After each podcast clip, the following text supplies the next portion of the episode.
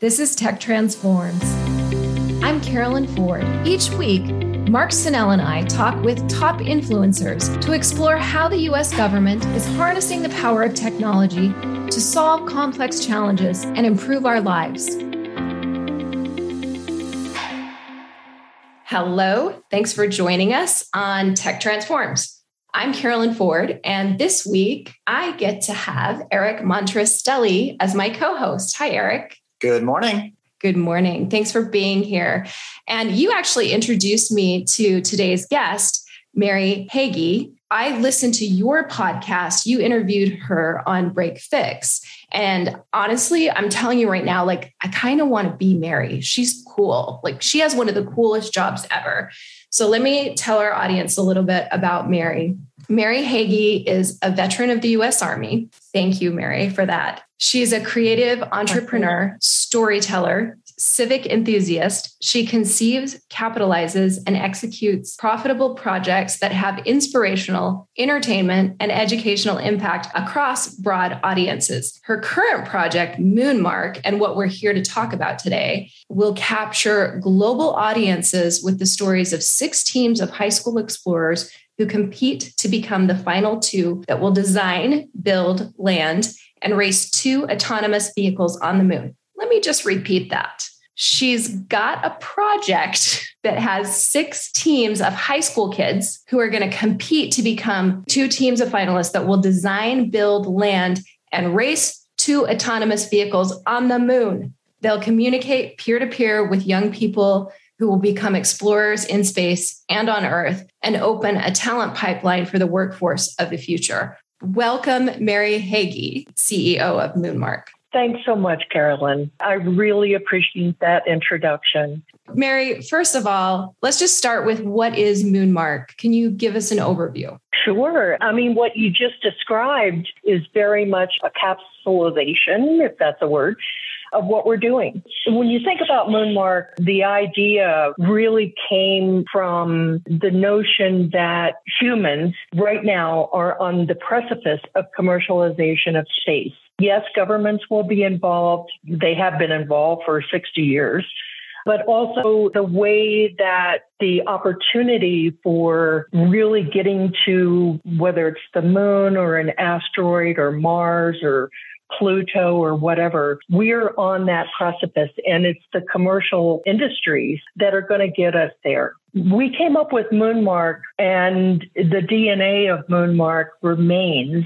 that the high school kids that happen to be that age, human beings that happen to be that age, wherever they are on the face of the earth, they are going to accept stewardship of space exploration. And there are aspects to space exploration that are, I'm going to call them mistaken paradigms. What I mean by that is because the space industry has really been, it's all about the agencies of countries, whether it's NASA, whether it's the Canadian space industry, the European space industry, whatever agency it is. What has occurred is that young people, there's no real access for them to be able to understand that they can be a part of this. So until now, it's been very much about okay, if you want to go to space, you have to be an astronaut. And if you have to be an astronaut, you have to go through this excruciating process with very high attrition and likely you won't make it and all of that stuff. And that's just not true anymore. That's the good news. It's not true. With Moonmark, at our DNA level, we are creating experiences and opportunities for young people for them to understand that the game has changed that they can have access to space exploration. And it doesn't have to be one astronaut out of 30,000 applicants. There are all kinds of ways to reach their potential if they're interested in space exploration or exploration in general. That's kind of what we're really all about. It's about accessibility. It's about opportunity. It's about exploration. It is about a little bit of competition. I used to teach middle school. So I taught 13 year olds, and that age and the high school age, they still believe that anything is possible. They still have that sense of wonder and awe for the most part on a daily basis. And what you're doing right now is fostering that. I love that you're doing this for these kids. Well, thank you. I, I really appreciate that, Carolyn. And Moonmark has been quite a story in the making itself. We've had a lot of spirited discussions, mostly with people in the space industry. Well, Mary, why are you targeting high school students? How do you think that they're going to be able to do what's really needed to put vehicles on the moon and race them from afar and all of the other stuff that's about Moonmark? And you're so spot on, Carolyn. The reason why we decided that the high school age demographic was the right one for us is because they do still have that sense of awe. You know, they haven't been tainted, jaded. yeah, the high school kids will absolutely look at this and they'll turn their thinking caps on. And once a student reaches a certain age, she or he becomes skeptical because that's what human beings do. So what we want to do is offer opportunities for those that are like right on the edge of being skeptical but they're not. They still have the ability to dream big and achieve big. And that is the demographic that we know is the steward of commercialization of space. One of the things that I want to share with you all this morning is a new program that we have called Home on the Moon, and it's going to be a challenge for kids across the world that age group and also middle school. Mm-hmm. You know, we're all about that too. We're working with the uh, Aldrin Family Foundation and their curriculum and their experiences and stuff like that. Is it a US based program only or is it worldwide? It absolutely is global. And here is the reason why. When we crafted Moonmark, came up with the idea and started to really flesh it out, one of the tenets, one of the values that we hold dearest is that no one owns the moon. Every human has experienced the moon in their own way in their own life. And we use the moon as a unifying element, a unifying force for people in all cultures, in all locations, because they can see the moon. It's their moon.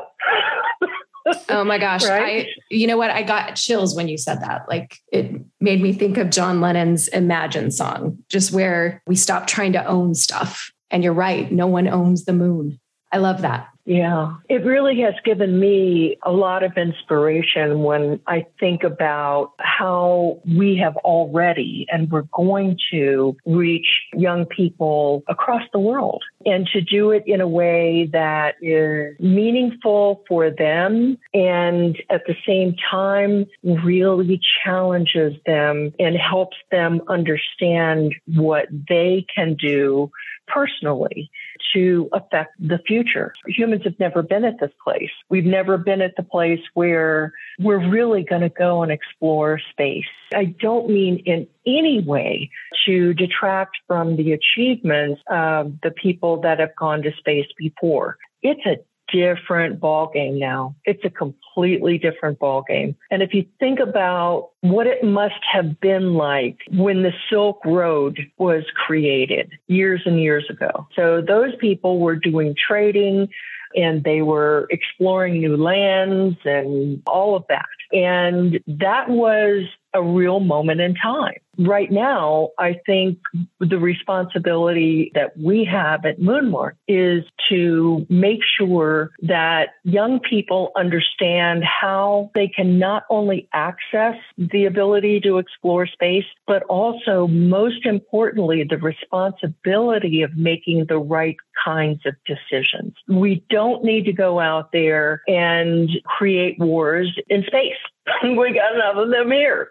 And we've demonstrated pretty strongly how humans can be drawn to those types of situations where it's mine, not yours, and let me fight you for it, or your beliefs are different than mine, and you know, all of that. So, what we really want to do, and, and we are doing, is integrating the message of responsibility into the experience that we're creating. You don't get to race on the moon unless you really have demonstrated through a series of structured experiences and things like that that you understand the responsibilities and the potential consequences of what you're doing. So let's circle back and talk about how we got to this point. Because, Mary, if anybody dives into your background, obviously, acclaimed Philadelphia businesswoman, military veteran, you've worked with veterans in the past, journalism, broadcast, television, all these fun things that we even covered on the episode that we did together. I remember specifically there's a story, there's a turning point, there's a threshold that you crossed that got you to space, and it wasn't watching reruns of Star Trek. So, how do you go from the Army and the IT world and the business world to Moonmark? Thank you for that question, Eric. There are certain people in the world, and I'm one of them, that has a compulsion. And for me, it's a joyous one. That is that I really, really love being in the startup space. I love creating ideas, ideation, rumination, creation, and execution. So a couple of years ago, I didn't have anything to do on a Saturday afternoon. So I went to a high school robotics competition. I had gone there because number one, I wanted to enjoy the experience. And number two, I, I really wanted to see the kids in action. So I go there, and one of my favorite moments was the folks gave me a group of kids, a team that was competing that day. One of them said to me, You know, we are talking, and uh, why are you doing this? Why are you doing that? Mary, do you want to see the pit? And I was like, Oh, yeah, I want to see the pit. And so they took me to the pit as there is in, in racing there's the pit that the team is working on the car. And it, it was just really incredible to me. We, of course, went there and they explained to me everything that they were doing, um, how they had built this robot over a six week period and now they were at the first competition and how they were going to win it. That was just so influential for me. And when I left that day with, you know, a very happy heart, I thought, well, whatever I do next, I need to work with young people again, which I had done in the past, but then I've done a couple of other things in the meantime. And I said, yeah, it's important to me that I work with this group of kids, this age demographic, because they haven't become skeptical yet, as we were saying earlier. That's how it actually started and didn't have any idea what I was going to do to make that happen. But when that happens for me, when I have an experience like that, it means that I must listen. I must listen to what I'm supposed to hear. Sometimes that's easy, sometimes that's hard because sometimes you just want to put the puzzle piece together and say, oh, well, that, that clicked. That never happens for me. So I started listening. And that's how I was drawn into the notion of space, which I'd not been a part of my professional life. And I started learning about it and understanding where we are as a human species and saying, okay, all right, there's something here. And so that's how it started. So, Carolyn, this is actually a really important point that she's getting to here. And this goes back to the episode that you and I did together. And that has to do with all this telemetry and all this mm-hmm. data and the crossover and the intersection between, let's say, the racing world and even this, the space world with technology. Mary and her team and the kids can't do what they do without being invested in, in, different facets of technology. And that technology spans not just sitting behind a keyboard and programming out what these robots and these race cars are going to do. It's the engineering, it's the science, it's the mathematics, it's the thermodynamics, it's the aerodynamics, it's all these things that we've talked about before. And it's amazing how STEM extends itself and how many different programs, applications, and pieces of technology you need to make this all work. I can see Mary bringing her vast experience in that world to the table as well. And it makes the transition a little bit easier. We're in a place in human history where all of this is converging. So you're bringing in the technology piece of it. And I'm thinking about how you refer to me as the meat behind the wheel. and so, so Mary, I'm thinking about you, the meat here, the brain, your brain bringing all this telemetry in, these ideas, and coming up with Moonmark, the technology piece, but then the brain piece that's the ultimate piece of technology, right? I do want to call out what you said and Eric just said, which is you don't get to the moon and you sure don't get to race and you sure don't get to leave a scientific experiment there that's going to last the next 30 years. You don't do that without the skill set of STEAM. We have had some interesting conversations with folks about, no, it's STEM, Mary. No, it's STEAM. The A is the arts. and the arts are, for example, we're working with Frank Stephenson in London, who is a world renowned auto designer. He cannot create a Ferrari or a Maserati or, you know, a McLaren. He can't do any of that if he doesn't understand the other aspect or, be able to call upon science, technology, engineering, and mathematics. In bringing together what we know to be a very compelling experience and opportunity for young people, it's very, very much also about what skills are you drawn to? What skills do you need to learn or want to learn? And how do they affect your future? And how does your future affect the future of humankind? Mm. It very, very much is an amalgam. We happen to be at some place where we've got an acronym. well, I like your acronym the best. I like STEAM. I've never heard that. The A is so important the creative part, the art part, you're right. It can't happen without that piece. The A is silent. It's like French.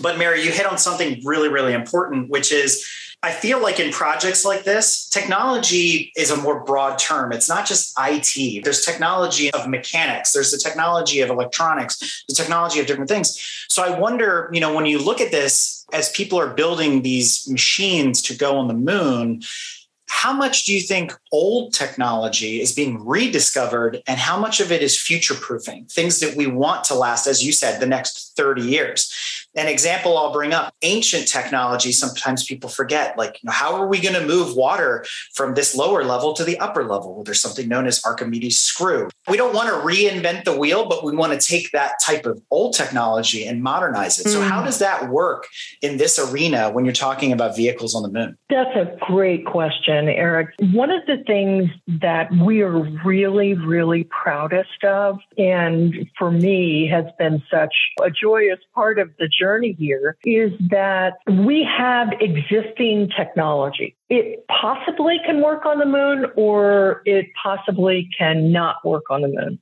So an example of that is the requirement for data transmission. We watched the astronauts walk on the moon. We've seen video of the rovers that are up there and things like that. We're very, very much about capturing the journeys of these young people. Obviously, a critical part of the journey is the race on the moon. What we did not expect is that the technology does not exist for anything to be able to be captured and brought back in a form that people would watch. It's very useful to have the data streams right now for scientific purposes. It's very useful and very effective. For us, understanding that we can't really capture and bring back what we need or we couldn't was like, well, wait a minute. Number one, this is something we need to solve for that we didn't expect. And number two, equally importantly, if more, not more importantly, is solving for that acceleration in technology that may not have occurred if we had not been here and said we need this. It will enable future explorers to have more capability in a more timely fashion than exists now. Like you're saying, Eric, when you were talking, I was thinking about cranes. You were talking about water distribution, but mm-hmm. the same thing, you know, who came up with cranes? I watched this wonderful documentary about cranes and it was fascinating. So humans continue to develop capabilities that affect, hopefully positively, the larger scale of life and potential. And that's one of the things that we are charging our young people to do. Yeah, yeah, you get to go race on the moon, but there are all of these other things that are involved. And here's your backpack of responsibility. And you're not going to get there unless you fill that backpack and you put those pieces out when they're needed to be put out.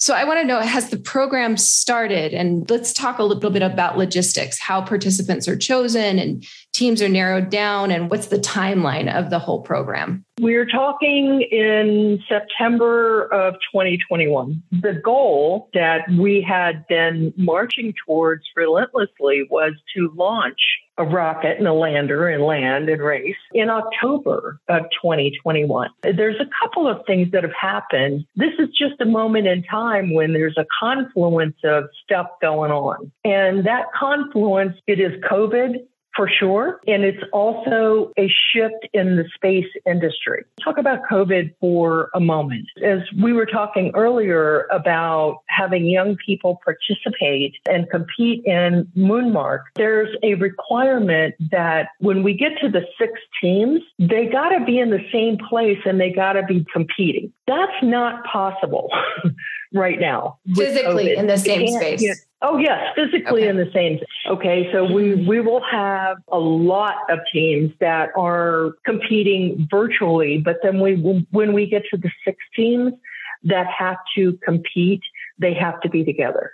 Got it. COVID over the last year and a half has just barked our shins on every front. If we were doing it in the United States, it would be difficult enough.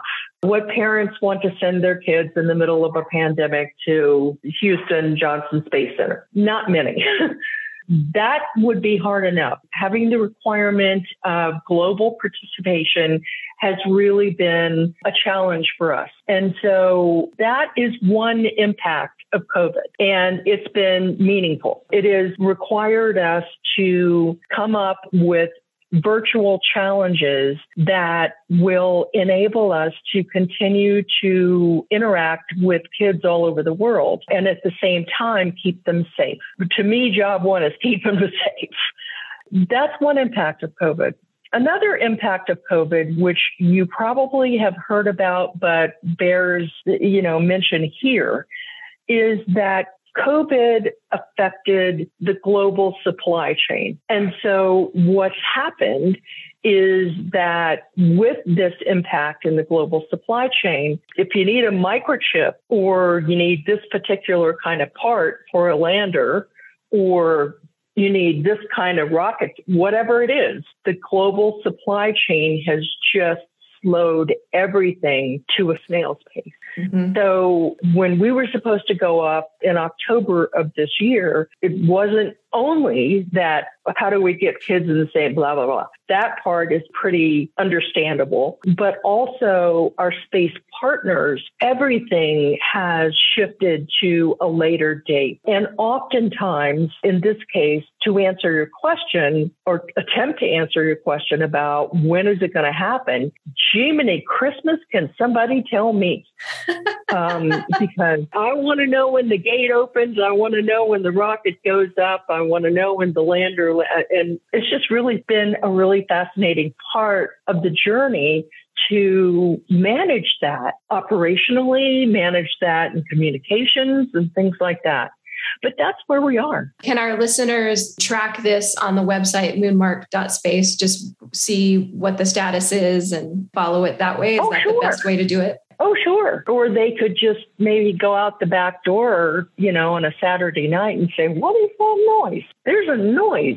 Oh, it's Mary yelling when the launch is going to be.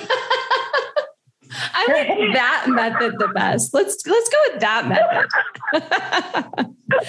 All right, we have time for one more question before we hit the tech talk questions. So Mary, you mentioned a few things like the impact of this competition on future exploration. I think there's going to be unforeseeable impacts on the future of technology because of this contest. Are there things that you expect to be impacted as far as the future of technology because of this contest? Yes. One of them, which is crucial, is communications. And we talked about that a little bit earlier and the ability to accelerate technology in that area is one that we are keen to do and believe will have big impact. And talk about the beginning of time. Like communication is a challenge and has always been a challenge, right? Uh, how do you see communications being improved? I mean, you mentioned just the ability to show the race in a way that people want to watch it. Is that one way?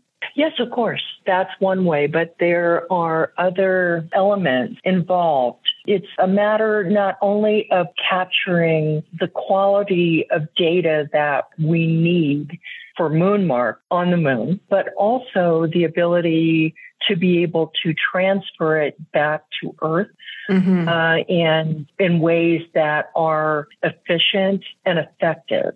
So when you think about explorers in the future, we do have this upcoming challenge called Home on the Moon. And year one is going to be okay, you're going to build a home on the moon. What does that mean? You got to have mm-hmm. an HVAC system. You know, are humans going to be there? Do we need humans there? There are a lot of aspects that are driven by technology. And we're coming up with challenges that really are intended to drive technology. And are those challenges and all on your website? That one is not there. I mean, that one is like in my back pocket. You guys got an exclusive. Excellent. All right. Well, we we need to move to the tech talk questions now. Eric, do you want to take the first one? Sure. All right. All right, Mary, I know this is a tough one. So, what do you think is the next big leap in tech? We look forward to Star Trek technology all the throw, time. Throw, throw, it, throw it on me there, Eric. Remember, I'm in the A in STEAM. So that's why I was making the Star Trek reference because, you know, we look back 30, 40 years, even longer, you know, back to the 60s, to the original stuff. And it's like, oh, are we going to be communicating on handheld devices? Are we going to have these tablets, these pads, you know, things like that? I think we've surpassed some of that technology now, but what's the next big leap? What's the next big thing that you see from your perspective? Uh, I know this is a technology question, but this is the A and me talking. I think the next leap is for humans to understand that they need to put their ego aside. Mm-hmm. And by that, what I mean, you know, when we think about building a home on the moon, the natural inclination, the paradigm that we have is that humans will be there. And, you know, a lot of the space companies that we know and appreciate their work well, we're going to have tourism on the moon. We're going to go up there and we're mining on the moon. And it's a stepping stone to Mars and beyond. And the leap that I would hope we might be able to inform is that humans don't need to go to space and walk on the moon and, and mine the moon and or asteroids or Mars or wherever in order for commercialization of space to take place and one that is peaceful in nature and useful in nature. I don't know if that's going to happen, Eric, because humans aren't good at putting aside their egos. If we could think about how to effectively do what we need to do in order to commercialize space at this point in time. I'm talking about in the 2020s. The 2070s are going to be a different thing. But now 2020s and looking at a leap, it would be most useful for people to embrace that things can be done without destroying people. Mm. Now that That is a leap I want to see take place. All right. Next question. when it comes to technology, what is inspiring you? So, what are you reading or listening to or watching, like TV, movies, podcasts? What inspires you? The future really inspires me. I pay close attention. As I mentioned earlier here, space has not been my industry and my career, but I've come to learn so much more about it and especially about this moment in time. So what inspires me is trying to understand and create ways for humans to go down this journey and do it in a way that has meaning and impact. And that comes from so many places. I don't have like a reading list I can give you. It just comes from a lot of places. In the expanse of that space, birds okay, biology and how biology inspires design and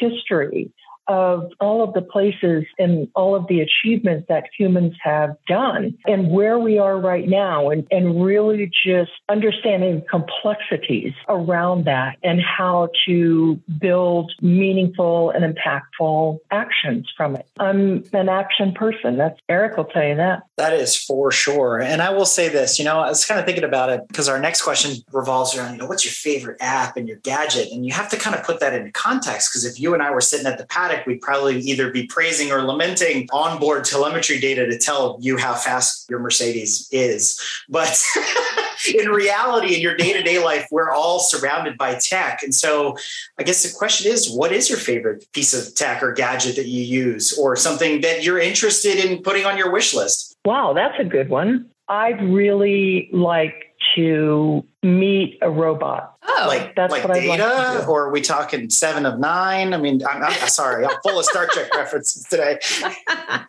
Nope, it's a 2021 robot. Elon Musk and SpaceX have just come out with their robot what I would like to do is I would love to spend time understanding how this robot works because this robot or any other, it was meaningfully developed in a human form. And I'm not sure really why, but the notion of being able to spend time with this piece of equipment that also has artificial intelligence and also can solve problems that don't require humans to put their lives at risk.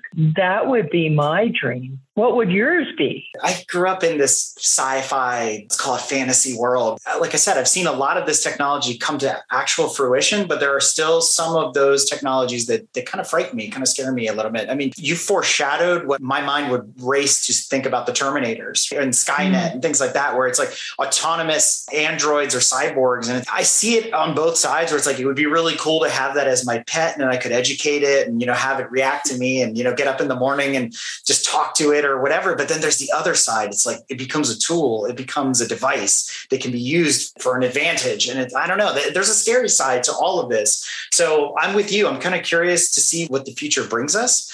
It's not going to be devoid of, of any of the things we talked about, whether it be mechanics, engineering, electronics, programming, et cetera. We're all going to have to contribute to the success of these types of platforms. They're definitely not created in a vacuum. And we can't forget about the A part of this, as you mentioned, because nobody wants to talk to an ugly robot, right?